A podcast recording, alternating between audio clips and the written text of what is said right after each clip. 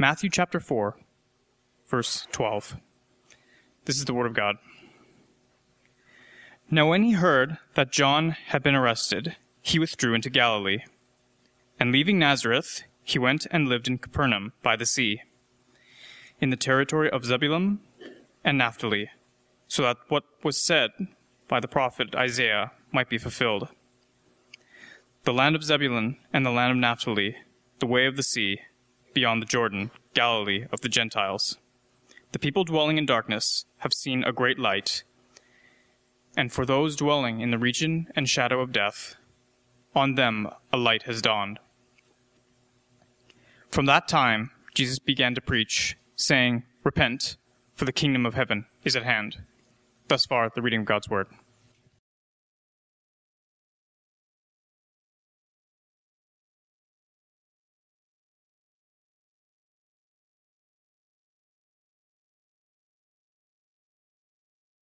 Let's begin with a word of prayer. Father in heaven, I thank you, God, for your word that is living and active and sharper than any two edged sword, more precious than gold, as the psalmist says, much fine gold, and sweeter to our taste than even the honeycomb is. Father, I ask today as we come to you, God, with thirsty souls that can only be satisfied, God, by drinking, God, from the fountain of life that is you. I pray, Father, that you would satisfy our hearts, God, with yourself. I pray, Father, that you would come and that your presence would be with us, just as the, your presence was with the Israelites as a cloud by day and a pillar of fire by night. I pray, Father, that you would be with us as well, God, and give us guidance. Show us, God, how we are to live in a world, oh God, that pulls us in thousands of different directions with philosophies, job offers, all these different things about what we need, oh God, to live life. Father, we know that you are the way, the truth, and the life. So I ask, God, speak to us today. I've written words here today, but God, these words are worthless unless your Spirit speaks. So speak, Holy Spirit, for your servants here. In Jesus' name I pray. Amen. You know, this week I um, had a conversation with a non Christian. And as is usual, many of them, after seeing the ring on my finger, realized that I was once an engineer before I became a pastor. And invariably, the question is, uh, you know, why did you make the switch? Now, one of the things that I ended up talking about this week was, as a pastor, what did I think was the difference, you know, between being an engineering and being a pastor? It said I used to teach in both. I used to teach, uh, be a TA, and I would teach undergraduate students about things about math and matrices and computer graphics and whatever else I was required to teach. And I was asked, what's the difference between teaching in that setting with a bunch of students and teaching every Sunday as you do now? And I thought about it, you know, I thought, like, what is the difference actually between the two? And as I sat there and I, I answered uh, her, I told her that I think this is what the difference is, is that when I was in college and I taught things to people, I taught them things that I thought were important to a very specific group of people, and it was up to them to decide what they would do with that information at the end of the day. It didn't bother me whether they cared about it or not. In church, though, the difference is that when I get up to preach on Sundays, I'm being a herald instead for God. I declare to people things that God says are important. And I don't do this just for a select group of people who like math, but all sorts of people who come to hear the Word of God. And I do this for all people, not just a specific group of people, and I call them to the demands of King Jesus. And I don't just say it's optional whether you want to obey this, but it's obligatory on you because this is the Word of God. There's a huge difference between teaching in academia and teaching every Sunday from the pulpit and daily in the lives of Christians and people who want to know about Jesus. You know, the person of Jesus Christ is such an influential figure when you look at human history. In fact, we even restarted the calendar to coincide with the time that he was born. Now, when I talk to people about Jesus, you get all sorts of responses out in the world. You talk to Jews, for instance, about Jesus, and many of them will say that Jesus was a false Messiah because he did not meet the expectations of what the Jewish people thought he would do. He didn't fix what was wrong with the world, and he simply died, so there's no way he could be the Messiah. You talk to Muslims, for instance, and they will say that Jesus, Isa, was a great prophet and definitely had a special message from God, but certainly not the divine Son of God. Impossible. You talk to moralists in our world, and they will say that the message of Jesus really was one of love and peace and kindness and how to be a better you. You talk to uh, people in our Vancouver society, and they have all sorts of different opinions on who Jesus is. My favorite, of course, is the guy who says that Jesus was actually like Gandhi. And I laugh right at that because I'm like, you, you realize that Gandhi came 1900 years after Jesus, right? So if anything, Gandhi's tried to steal things from the life of Jesus, not the other way around. You know, uh, for skeptics in our society, and there are a lot, uh, Jesus is no more than a legendary figure who a bunch of people decided to believe in either because they're not critical thinkers or because they need a crutch on which to stand on. So you take your pick. Everybody has a different opinion of who Jesus is. is. Now, for us as Christians who believe in the Bible and the Word of God, we would say that Jesus is the divine Son of God, fully God, fully man, who taught, of course, about love, peace, kindness, faith in himself, sin, hell, all these different topics. However, if you think about it, do you know what the main message of Jesus actually was?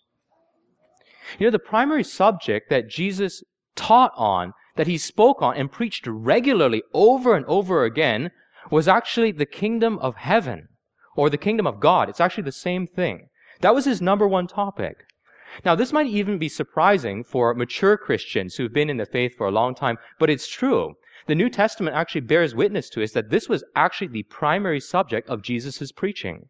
For example, if you look in Matthew's gospel alone, and you look for that phrase, the kingdom of heaven, it appears some 30 and the kingdom of God. The two phrases together appear over 37 times in just 28 chapters. So it was constant.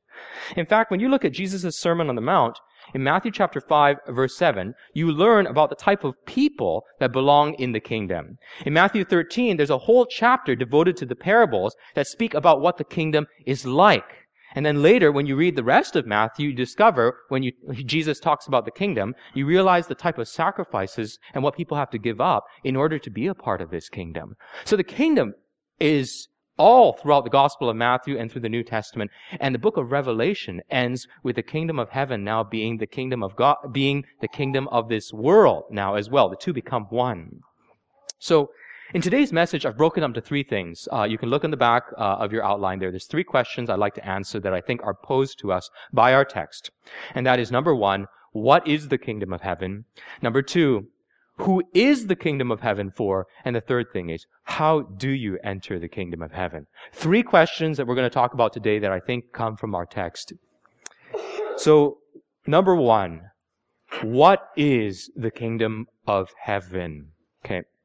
So verse 17 in our text begins this way. It says, From that time Jesus began to preach, saying, Repent, for the kingdom of heaven is at hand. Now, in order to understand this and to be able to answer that question, what is the kingdom of heaven? We need to know a bit about uh, what the Bible says it is. Now, when Jesus was preaching to his people and all of his audience, he didn't explain this, but in fact, he assumed that they knew what he was talking about. That's why he doesn't explain at all. Now, and the reason that they knew what it was is because for the Jews who were here to hear this great rabbi teach, they were familiar with the Old Testament and the kingdom of God or the kingdom of heaven finds its root in the pages of the scriptures. For example, if you read Jehoshaphat's prayer in 2 Chronicles chapter uh, 20 verse 6, it says this, O Lord, God of our fathers, are you not God in heaven? You rule over the kingdoms of the nations. In your hand are power and might, so that none is able to withstand you. Now, this verse and many other Old Testament verses affirm the idea that God is king over the whole earth and over the entire universe. And as king, he originally fashioned and created human beings to rule this earth on his behalf as king. So when you read at the beginning of the scriptures, Genesis chapter 1 verse 26, which says this, then God said, Let us make man in our own image, after our own likeness, and let them have dominion over the fish of the sea, and over the birds of the heavens, and over the livestock, over all the earth, and over every creeping thing that is on the earth. When he wrote that, do you realize what human beings actually are? See, human beings, contrary to what our culture teaches, are not simply the products of mindless matter and chance, nor are human beings simply highly evolved animals. In fact, human beings, according to this text, were created to be royalty living images or living statues of the King of the universe who were to exercise his rulership and dominion over the entire earth and to reflect his greatness and his authority. We are vice regents ruling under the greatness of the King of all the earth. That's what we were supposed to be. See, and if that is what a human being actually is, you understand then why how a human being lives actually matters then in this world. You know, the news right now in BC is currently saturated with all these stories about Meghan Markle and Prince Harry who have settled uh, onto some island here in BC. And I thought about that, and uh, I'm like, why do people write about this stuff all the time? Why does Buckingham Palace and the world care about what happens to Prince Harry and Meghan Markle? And the answer to that is because they're royalty. They're royalty. Prince Harry was born a prince. And therefore, his life's conduct directly affects how people think about the royal family and also his grandmother, Queen Elizabeth. Now, Prince Harry didn't choose to be born into the royal family. He didn't make that decision later into life. He was not adopted into that family. He was simply born into that family, and it's a reality he has to deal with. He might feel like, I never asked for paparazzi or photographers to chase me around all the time, but simply because he was born into that family, that's what he has to work with. And the same thing is true for us as human beings. We didn't get to decide where we were born, who our parents would be, the type of language we would speak. Yet at the same time, we were born into the royal family of the human race. We belong to that family because God crafted us in His own image, and it's a reality that you and I, just like Prince Harry, have to deal with every single day. And we are accountable for how our conduct reflects on the king.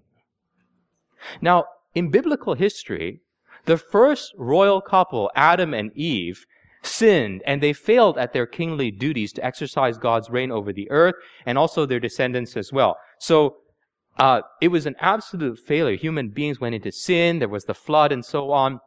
Bad history. Even when God decides to take the nation of Israel and said, I'm going to make you a holy nation of priests to serve me so that you might be an example to the rest of the world about how to live and show my greatness to the world. The people of Israel still failed. And their history over and over again shows how they actually made God look terrible in the eyes of the nations around them instead. Now, later Israel said that what our problem really is, is that we need a king to rule over us, and they really rejected God as king. So God did give them a king. But you know what the history of kings is? Though they got the leader they thought that they wanted, the leaders of Israel, for the most part, were actually bad leaders and led them into further destruction, sin, and idolatry, resulting in them breaking the covenant of God and being carried away into exile later. And so, uh, in slavery, you know, they think that all hope is lost because they've broken the terms of the covenant. But as we read the Bible, realize, in spite of this, God in His credible mercy still offers them hope.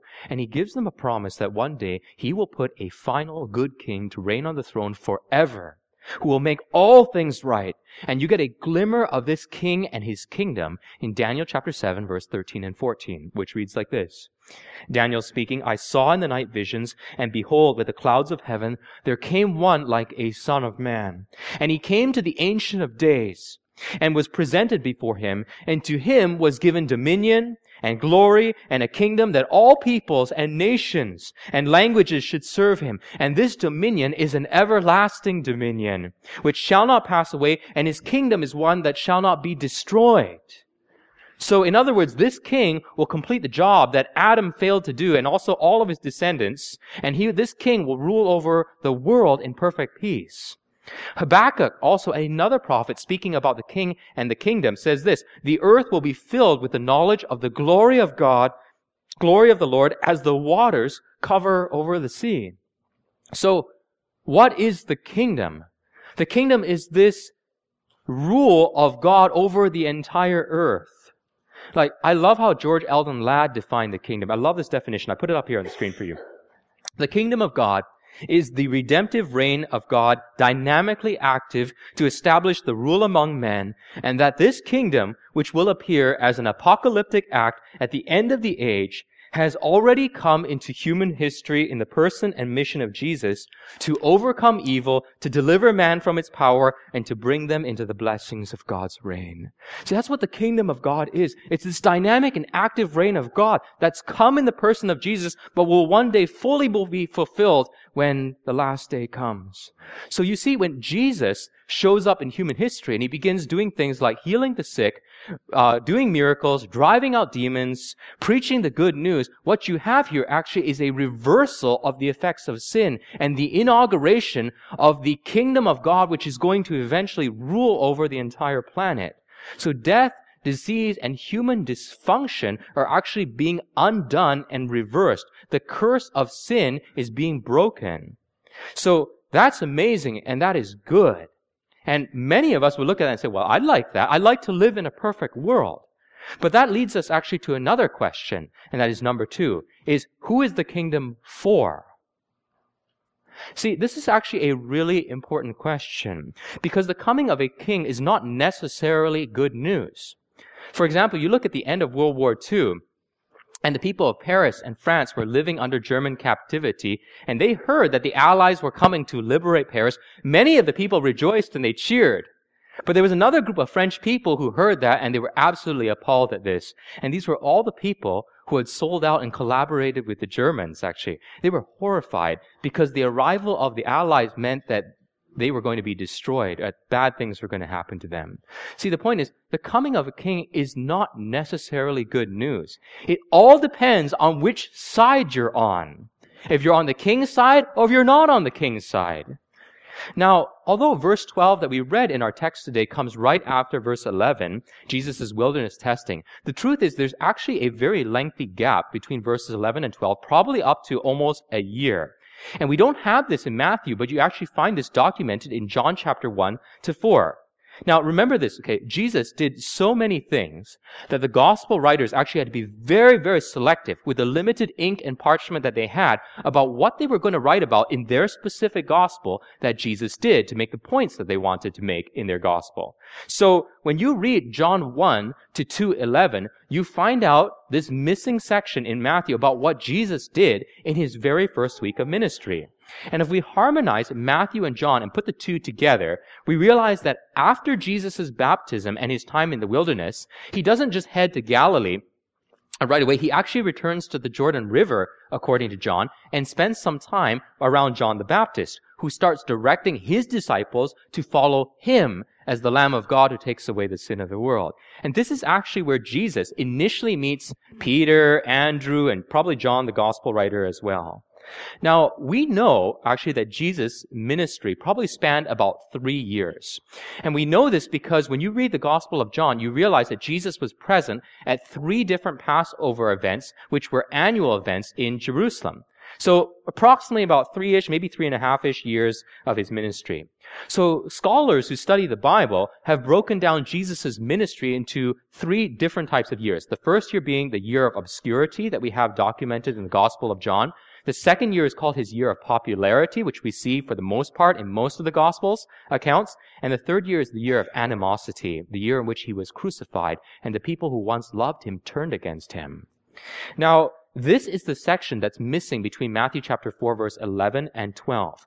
And John's gospel tells us that Jesus goes back to Galilee during that first week after spending some time with John. He performs his first miracle of turning water into wine. And then after some unknown amount of time, he goes back to Jerusalem to celebrate a Passover. And this is where he actually has the first cleansing of the temple, where he takes a whip and drives out the money changers who have made his father's house into a den of thieves. He starts baptizing people at this point, and John, interestingly enough, is actually baptizing exact same time, except what's happening is that John's ministry is decreasing and Jesus' ministry is increasing. So as John's influence begins to wane, I think the Pharisees get bold. And bolder with him, King Herod seizes the opportunity, he arrests John, and Jesus, growing in popularity, being the only one left on the scene, attracts the notice of the Pharisees who realize that he is baptizing more people than John.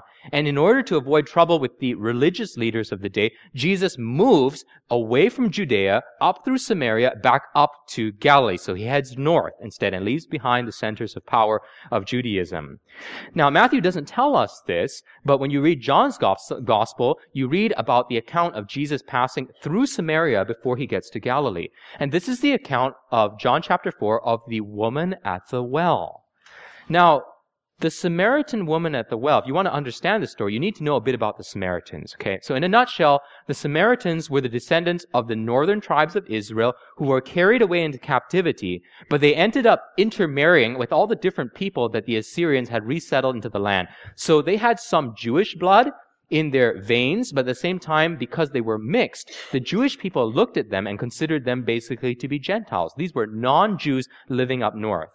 And why this is so interesting is because Jesus, starting off his ministry, goes back th- to Galilee through Samaria and he begins talking actually to Gentiles. Now, in our uh, text here, yeah, we learn, of course, that Jesus meets with the Samaritan woman and that a bunch of people actually come to believe in him as the savior of the world. Our text tells us that after his, uh, his ministry there in Samaria, he moves to the city of Capernaum there on the shores of the Sea of Galilee. Now, this city, Capernaum, where Jesus does a lot of ministry and spends a lot of time, was a city that sat on a very important trade route, which we call the Via Maris, you know, that basically was a road between Egypt and Syria. So a lot of traffic passed through this area. It had such a high Gentile population because of that, in addition to Jews. That's why the reference in our text here, Galilee of the nations, actually makes sense, because of all these Gentiles. Now, Matthew, as he's looking at what Jesus did in the past, realizes that this is actually a fulfillment of Isaiah chapter 9 verses 1 and 2 because Capernaum sits on the ancestral territory of Zebulun and Naphtali, which are often paired in the Old Testament. Now, the prophecy that Matthew points us to, Isaiah chapter 9 verses 1 to 2, is that of a great light but it's a great light that's set in the context, uh, context of absolute misery, destruction, and judgment because of God's anger against the people for forsaking him. But right after 822, which talks about the darkness, chapter 9 is all about this prophecy of a child who's going to be born and who will be a wonderful counselor, an everlasting father, a prince of peace who's going to rule God's people forever. So after the darkness, there's great hope. Okay? The darkness in Naphtali and in Zebulun is going to give way to the hope of light in God's mercy. So, okay, why is all of this stuff actually important? Why am I spending so much time talking about this? Okay. Because I want us to understand and see here where Matthew is going that ministry to non-Jews, to Gentiles, to the people of this world was not an afterthought, but it was actually the entire plan of God all along. See, the genealogy of Jesus Christ in Matthew chapter 1 actually has a number of Gentile women mentioned in it. When you look at Matthew chapter 2, the wise men who come to worship Jesus are not Jews. They're pagans. They're not, they're non-Jewish Gentiles as well. The Great Commission at the end of Matthew is a commission to Jesus' disciples to go into all the world of Gentiles and make disciples of people from every tribe, tongue, and nation.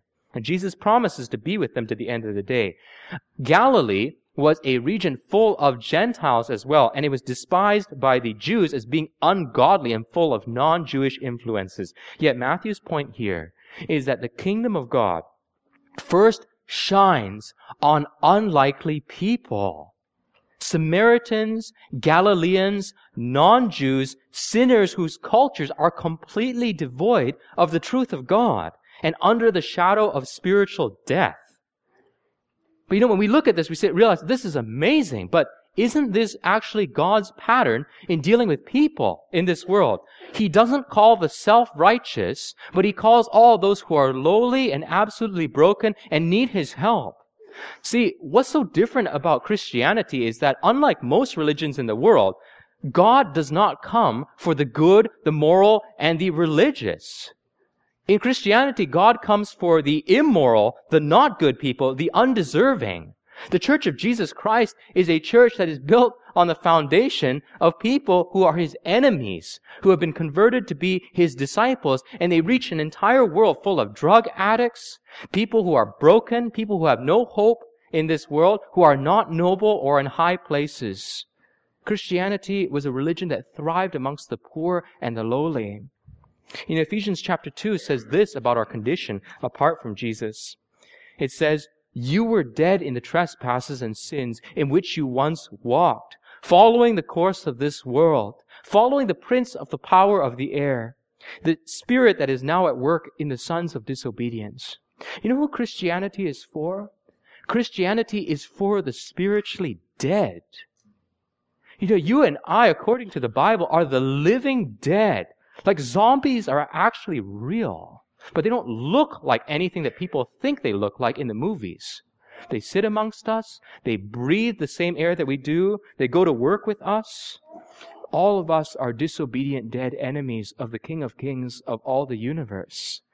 But because of what Jesus has done for us on that cross, we were gifted redemption, salvation, and turned from death into life. And this message is not to be hoarded by Jews or hoarded by the Christian church, but is actually to be spread throughout the entire world. It's a message for all people. We have no right as Christians to ever look at people and think, oh, like I don't want you in the church. You'll ruin it. You know, my church is perfect.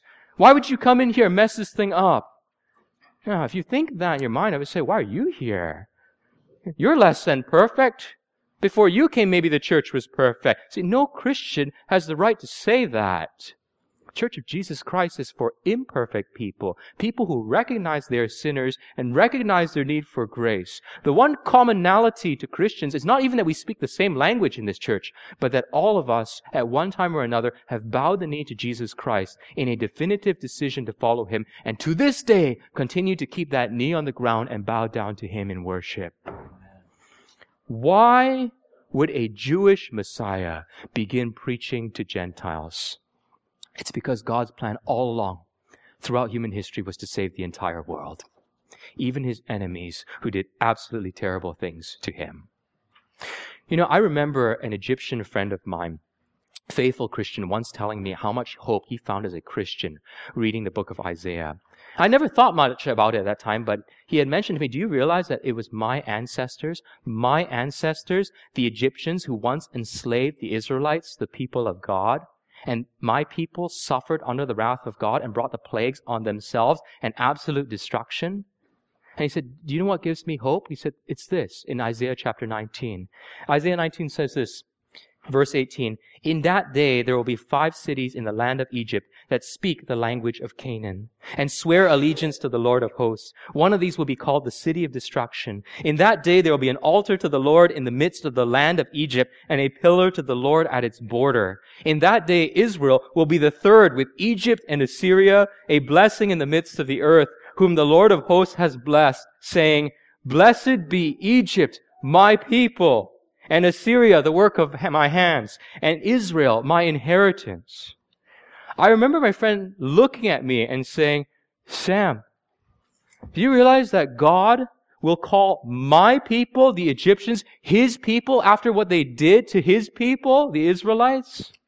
You look at that, you go, how is that possible? And the answer to that, that the Old Testament never saw, was the light of the glory of the gospel of Jesus Christ. Right? A gift from a God who does not repay us according to our sins and undoes the work done even by his enemies.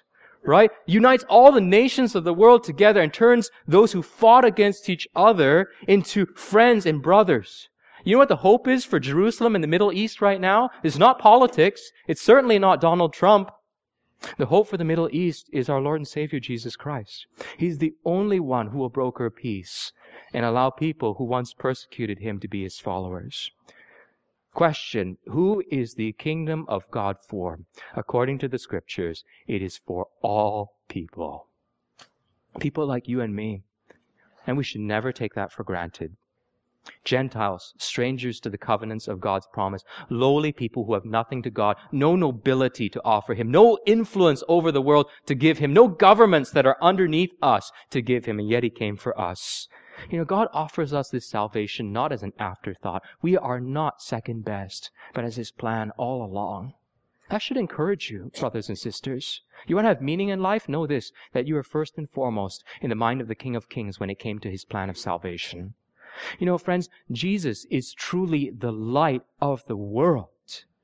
And light in this world, contrary to what our culture says, is not found by looking within, but by looking without and looking upwards to the King. You know, at the center of the human heart is not intellectual wisdom or light is actually the opposite, a massive black hole of selfishness instead, that consumes everything that comes close to it. I'm amazed when I look at some human beings and no matter how much good you show to them, they just seem to swallow it all up and are completely ungrateful. Black holes live in our hearts. But what's crazy is that when the light of the gospel of Jesus Christ shines on those human black holes, even black holes cannot escape from his light and his light can actually consume the selfishness that lives at the center of human hearts. It's so opposite of anything else in this world. See, friends, do you realize that everything in this world rewards good people and passes over the inadequate? Right? You go to an exam, you go for interviews. Only if you make the cut do people consider taking you into a company, taking you into a school, or things of that sort. Bad students don't get scholarships. Criminals do not get adopted by the queen. But in God's kingdom, the lowliest, the dumbest, the least influential, the most inadequate in all society are the ones who are taken off the streets and shown mercy and turned into princes and princesses. It's marvelous. No one else does this. There's no example like this in our world. You know, some of you here who came to know Jesus literally lived under the darkness of a regime or a government that was effectively the shadow of death and would kill you if you dared to profess the name of Jesus or you said anything against that government. Some of you guys, you know, here instead were alcoholics or addicts and you were destroying yourselves with the things that you were doing to your own body. Some of you actually here were wounded and unloved by anyone and even thinking about taking your own life. But when Jesus came for all of us, he freed us from the tyranny of governments that would kill us. He satisfied the thirstiness of the alcoholics, and he gave love and healing to those who needed it the most. Like, how can you not love a God who does that? You know, you look at that and you say, okay, I know this, yes, this sounds amazing. I've never heard this before, maybe you say, and I want this. The question is, number three, last point here. Okay, how, how do you enter the kingdom of heaven? What are the requirements? What are you to do? Well, how does this work? Look again at Matthew chapter 4, verse 17. From that time, the text says, Jesus began to preach, saying, Repent, for the kingdom of heaven is at hand. So it's repentance. Do you know what repentance is? I'll put my definition up here for you. This is what I think repentance is, and I'll show you where I get it from. Repentance. Repentance, I think, is a God given attitude of heartfelt grief over personal sin, a turning away from it, and a pursuit of obedience to God. That's what it is. Let me show you where I get this from in the Bible, okay? So first, it's a God-given gift. Talking about repentance, the apostle Paul, 2 Timothy chapter 2 verse 25, speaking about elders here and why they should be gentle and correct their opponents kindly, he says, God may perhaps grant them, the opponents of the Christian faith, repentance leading to a knowledge of the truth. So it's a gift from God. Okay. Number two, it's about heartfelt grief. Joel chapter 2 verses 12 to 13. Yet even now declares the Lord, return to me with all your heart, with fasting, with weeping, and with mourning, and rend your hearts and not your garments. Okay? So, what is repentance? It's not about tearing your clothes and making a big show of like, I am so sorry for what I have done. It's about tearing your heart and letting God who sees the internals realize that you're absolutely broken before Him. Third thing, okay? Repentance is about turning away from your sin and seeking God, okay? Second Chronicles chapter 7 verse 14 says, If my people called by my name humble themselves and pray and seek my face and turn from their wicked ways, this is part of the package, then I will hear from heaven and will forgive their sin and heal their land. See, true repentance, even if you read just the Old Testament, has always been a 180 degree turn from the old way that you live towards a new way of living. It completely changes your life. A repentant life is a fruitful life. That's why John the Baptist speaking to people like the Pharisees in Matthew chapter 3 verse 8, talking to them about what repentance looks like says, bear fruit in keeping with repentance. In other words, a person who repents of their sin now has a life that's like a fruitful tree that yields fruit that is tasty for people to eat. It gives people, flavors their mouths with things like love, joy, peace, kindness, patience, self-control, all these things that taste good in the eyes, in the mouths of a world that needs Jesus. An unrepentant sinner, on the other hand, is full of rotten fruit, things like anger or discord that brings ultimate harm to other people and does not lead them towards Christ. See, the repentance is actually the first step of true faith in Jesus. Don't think that it's a work, right? But it's if you have real faith in Jesus, you will repent and you will turn your life to over to Him. See, Christians live differently and they pursue God. That was the message of the Old Testament and that is the message of the New Testament as well.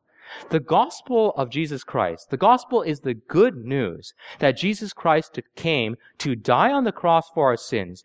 But it's also this, that the kingdom of God is, and his ruling reign has actually come. And repentance is how you get to participate as a child in this kingdom of God that is going to one day spread itself out over the entire earth. Repentance is how you get to be a child of the king who lives under his authority, his rule, and his domain. So the gospel isn't primarily about just getting away from hell or escaping his wrath. It's about being restored to a right relationship with the king forever and being in his kingdom. It's about a relationship. Now imagine this, okay, an illustration. Imagine a husband who has hurt his wife by doing the absolute unthinkable by forgetting their wedding anniversary. Okay? Now, upon realizing it, the guy, in his wisdom, goes out and he buys, you know, a bouquet of really nice flowers, her favorite flowers, and then he gets a reservation for her at her favorite restaurant. Now, what he says to her as he comes with the gifts will make her break his time. Let me tell you first what he should not say to his wife in this moment. Dear, I'm so sorry. So I bought you flowers and a reservation at your favorite restaurant because I want you to be happy. When you're unhappy, the quality of dinners you cook goes down. And I feel bad when people are mad at me. Would you accept this gift so that I won't have to go hungry or feel tortured by my emotions. How do you think she'll feel? Some of you who are clueless about relationships, let me just tell you that is the wrong answer. Do not say that. What he should say is this Sweetheart, I'm so sorry that I did not cherish our relationship by forgetting our anniversary. I love you very dearly, and I miss being close to you. Would you accept my apology and go out with me tonight to celebrate our wedding anniversary? Why is one answer sweet and the other answer stupid? And the reason is this. Because, see, in the first case, the husband repents in order to gain gifts that is food, mental well being, stress relief for himself. Whereas in the second case, the husband repents in order to have her. See, in the second case, what the guy wants is a restored relationship with his wife. It's not about dinner. What he cares the most about is to have this relationship back that has been damaged either by his stupidity or his sin. The first is about gifts, and the second is about having the giver. See, you need to understand this because repentance is not an ends. It's a means. And it's not a means to gifts, it's a means to a giver. And with God, right, it's the same thing. Why do we want to be Christians? Why do we want repentance? It's not so we can feel better about ourselves. Ooh, like I'm so tired of being a sinner. It's not primarily about so we can gain money or prosperity from a higher being or even to avoid the punishment of hell. Those are all scary things and none of those things are wrong. But all of those things are secondary. See, repentance is the means primarily to a restored relationship with God. We repent so that we can get God. See, Christians want God because Christians love God and God is primary in all things. That's why we repent, right? Even in our world, we understand this, right? How does love talk? Love says this. Love says, your desires before mine. Your schedule will determine my schedule. I will not participate in any relationships that will steal my love from you. And if I could just have one thing, one thing, it would be one more day with you. That's how love talks. Likewise, the Christian says, God, your desires before mine. Your schedule will determine my schedule. I will not get involved in any relationships that will cause me to dilute my love for you. And if I can have anything, God, in this world, I would have one more day with you. That's the Christian heart. This is why the psalmist can say this, right? In Psalm 84 verse 10. Better is one day in your courts than a thousand elsewhere.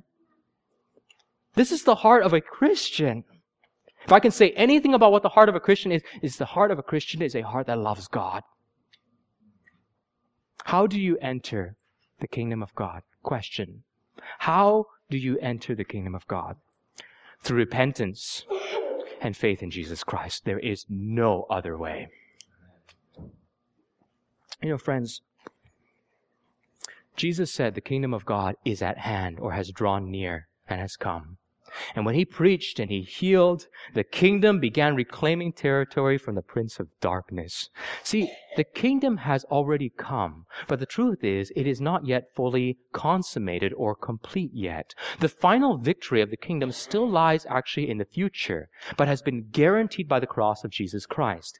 We live right now in this strange time of the in-between. You know, Oscar Cullmann was a famous theologian and pastor who described this already and not yet strangeness of the kingdom of God, this experience, as the difference, he said, between D-Day and V-Day in World War II. You know, on June 6, 1944, the Allies landed 150,000 soldiers on the beaches of Normandy and stormed the German fortifications. And because the Germans failed to repel them, what happened was that Nazi Germany's doom was actually sealed. In fact, the generals and the army knew that they were defeated, but Hitler refused and wanted to continue fighting on. German, the German officers were so understanding of what was going on and that there was no chance of them winning anymore, even tried to assassinate Hitler with a bomb in a briefcase one month later to stop the madman's reign and hoping to prevent further bloodshed. They knew that they had absolutely lost. But the point is, the war didn't end until one year later, when on V-Day or Victory Day, it was all over and the peace treaties were signed. And here's the point. Although D-Day guaranteed and sealed the defeat of Nazi Germany. It wasn't until V-Day or Victory Day when the war was actually over. Now, when you think about Christianity, that's exactly the same thing. The cross of Jesus Christ was D-Day for Satan and his kingdom. At the cross, Jesus destroyed disease, death, sin, and all the darkness of this world absolutely forever. And he established a beachhead here on this earth for the kingdom of God. And through the power of the gospel of Jesus Christ, King Jesus is raising up an army for himself of spiritual soldiers and warriors who have been redeemed from the kingdom of death and are now fighting instead for his kingdom. So everywhere a true church is planted, what we should think of churches as is actually a military outpost for the spiritual kingdom of Christ. And it's from these kingdoms, from these outposts that are beacons of light and hope in a dying world that we as Christians launch campaigns into this world. Campaigns in which we fight the good fight, but not a fight of violence or hatred or killing, but a battle of unrelenting love and kindness, affection, and mercy. When we go out as Christians and we heal the sick, we take care of the wounded, we befriend the friendless, when we feed the hungry, when we love the unlovable, and we do good to those who have done evil to us, what we are doing actually is bringing the gospel light to this world and seeing the kingdom of God grow and take over the territory of the evil one instead. See, Satan has been defeated, and we live between D Day and V Day right now. And we have the privilege of being a part of this kingdom and seeing it grow over the whole earth. You know, I love the lyrics of that song that we just sang that Kevin led us in King of Kings. In the morning that you rose, all of heaven held its breath, till that stone was moved for good, for the Lamb has conquered death. And the dead rose from the tombs, and the angels stood in awe, awe, for the souls of all who come to the Father are restored and the church of Christ was born, then the Spirit lit the flame. Now this gospel truth of old shall not kneel, shall not faint. By his blood and in his name, in his freedom, I am free for the love of Jesus Christ who has resurrected me. See, this is why we love Jesus, Christians. Friends, if you're not a believer here in Jesus Christ, let me just tell you that Jesus Christ offers to you forgiveness of your sins and hope actually of a new life with Him in His kingdom.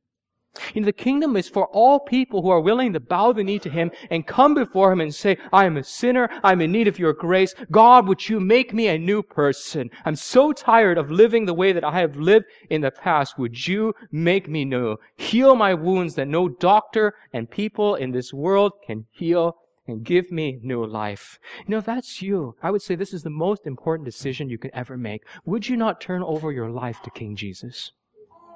You know, for those of us who are Christians here, and maybe we've not thought about this much, we've not thought about the gospel being forgiveness and a restoration to a relationship with God that doesn't just get us out of hell, but brings us into his kingdom. You know, are we in it, this Christianity thing, simply so that we're, because we're afraid of punishment, or is it because we love God? And what we want most and above all else in this world is to be restored to a relationship with Him. Is the reward of heaven the ability to eat and not have to work, you know, to pay for your bills anymore? Or is it God Himself that you treasure? You know, every time, brothers and sisters, we go out and we labor for the King that we love, as we serve the poor, as we preach the gospel of Jesus Christ, you realize that what we are doing is making the invisible kingdom of God visible to a world that needs Him. Why do we want to be in the kingdom? Why do we want forgiveness of our sins? It's because we want God. We want God who is our ultimate hope, our ultimate joy and peace. And the God who loves us sent his very own Son to die on the cross for our sins. Let's pray. Father in heaven, thank you, God, for allowing us to enter the kingdom of heaven. We don't deserve this at all, God, but because of your great love, God, you freed us from the kingdom of darkness and transferred us into the kingdom of your beloved Son. Father in heaven, I just ask, God, that we as Christians would cherish this and think deeply, O God, about you and that we would say, God, out of love for you in response to what you have done, your will be done in our lives. Your schedule will determine my schedule. I can go through anything, God, in this life and suffer, oh Lord, because you did it for me. Father, I pray if there are people here who don't know Jesus as their Lord and Savior, that today will be the hour, O oh God, in which they realize their need for you. Let them not leave this place, God, without making a decision to be your follower. So, Father, we thank you so much that the kingdom of God has come. The enemy has been defeated, and we long and wait for that final day that has been guaranteed V Day, Victory Day, when the kingdom will be complete. And in that day, our joy too will be complete. So we praise you and thank you. In Jesus' name, amen.